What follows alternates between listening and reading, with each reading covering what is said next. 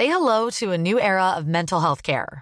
Cerebral is here to help you achieve your mental wellness goals with professional therapy and medication management support. 100% online.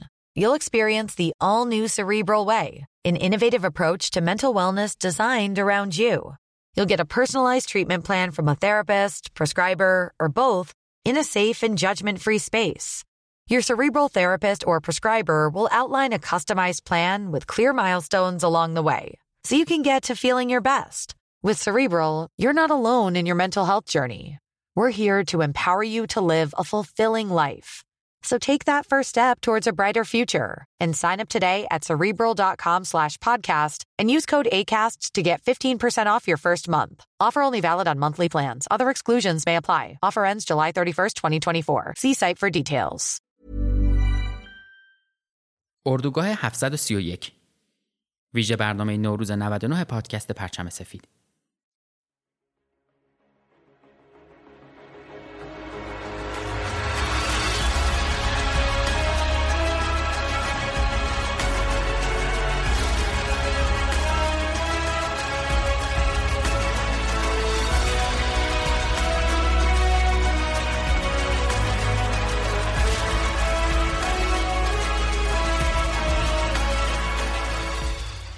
جنگ جهانی دوم بزرگترین جنگ تاریخه. نبردی عالمگیر که طبق بعضی گزارش ها بیشتر از 60 میلیون قربانی به جا گذاشته. تردیدی نیستش که جنایت های اتفاق افتاده فقط توی سمت جبهه اتفاق نیفتاده و برخلاف چیزی که ممکنه تصور بکنیم هر دو سوی نبرد چه متفقین و چه دولت های محور تو این زمینه کم نیوردن. اگه آلمان ها اردوگاه های کار اجباری و آزمایشگاه های کشت باکتری سیاه زخم داشتن روسا هم در کاتن هزاران افسر لهستانی رو به قتل رسوندن.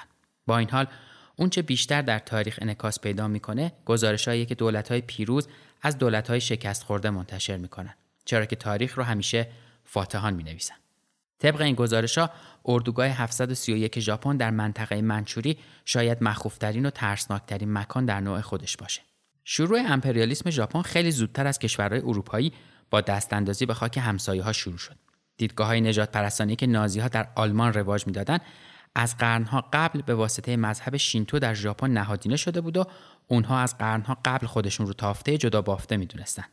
ژاپنیا از اواخر دهه 1920 برای دستیابی به مواد اولیه بیشتر نفوذ در اراضی چین رو که شدیداً درگیر جنگ داخلی بود و از ضعف و فساد اداری رنج می برد شروع کردند. در سال 1931 منچوری ایالتی در شمال شرقی چین به اشغال ژاپنیا درآمد و این شروع دستاندازی به مناطق دیگه این کشور هم بود. بعضیا فکر می‌کنن که ژاپنیا همزمان با شروع جنگ جهانی دوم به فکر دستیابی به سلاح‌های شیمیایی و میکروبی افتادن. اما بد نیست بدونید که دست کم از سال 1934 در منطقه منچوری مرکزی برای مطالعه در این زمینه ساخته شده بود. اردوگاه بزرگ که اوایل به اسم دایره پیشگیری بیماری های اپیدمیک و تصفیه آب ارتش کوانتونگ شناخته می‌شد بعدها به عنوان اردوگاه 731 شناخته شد که یکی از مخوفترین اردوگاه های جنگ جهانی دوم در تاریخ. وظیفه اردوگاه 731 به دست آوردن فناوری تولید فراورده هایی بود که بتونه از اونا برای کشتار جمعی استفاده بشه. تجربه استفاده آلمانی از گاز کلور در جنگ جهانی اول برای ارتش ژاپن خیلی خوشایند بود و اونا این رویکرد رو گامی مهم در مسیر اقتدار خودشون می‌دونستن.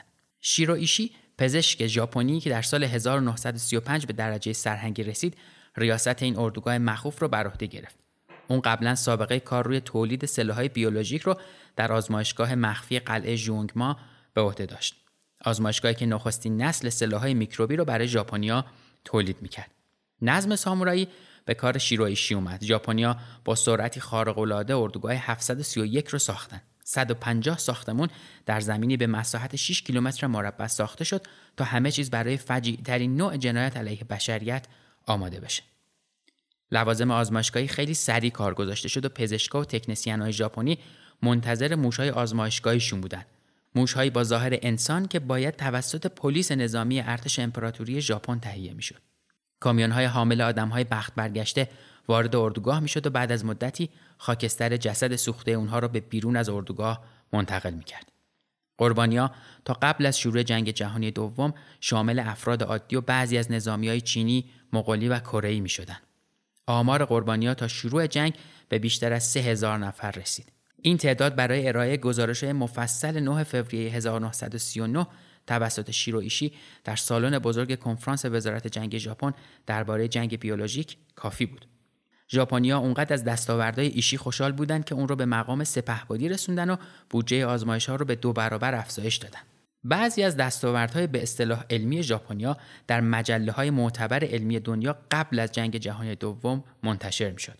اونا در نوشته هاشون از آزمایش روی میمونای منچوری حرف می زدن. اما در واقع این میمونا همون آدمای بخت برگشته ای بودن که مورد آزمایش های میکروبی و شیمیایی قرار می گرفتن.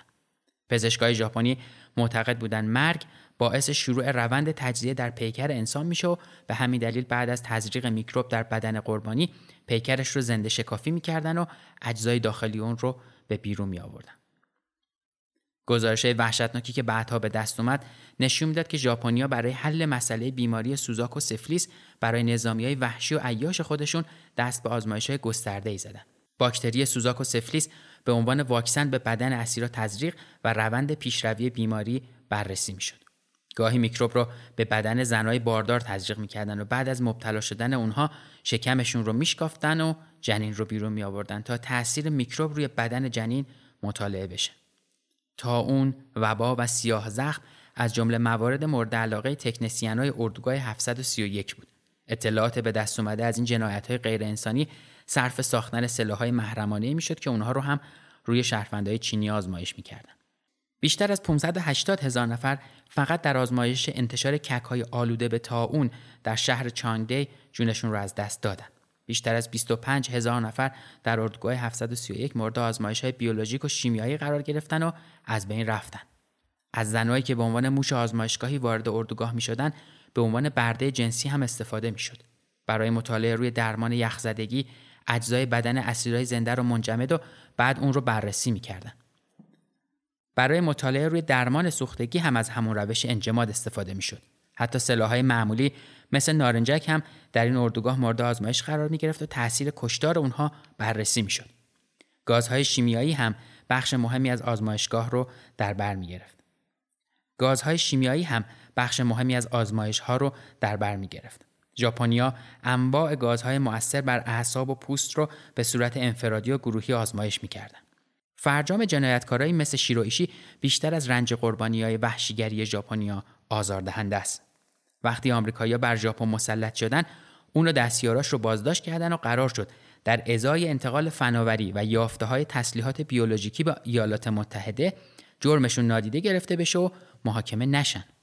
سالها بعد ریچارد رایتون استاد تاریخ دانشگاه کمبریج بر اساس اسنادی که در اختیار داشت فاش کرد که آمریکایی‌ها شیرویشی رو به آزمایشگاه بزرگی در مریلند آمریکا منتقل کردن و از تجربیات هولناکش استفاده شده.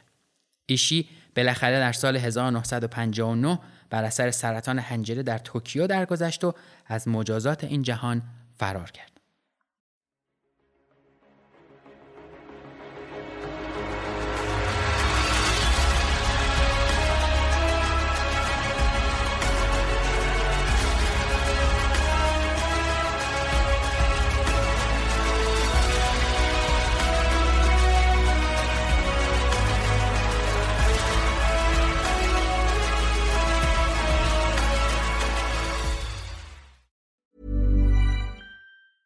Tired of ads barging into your favorite news podcasts?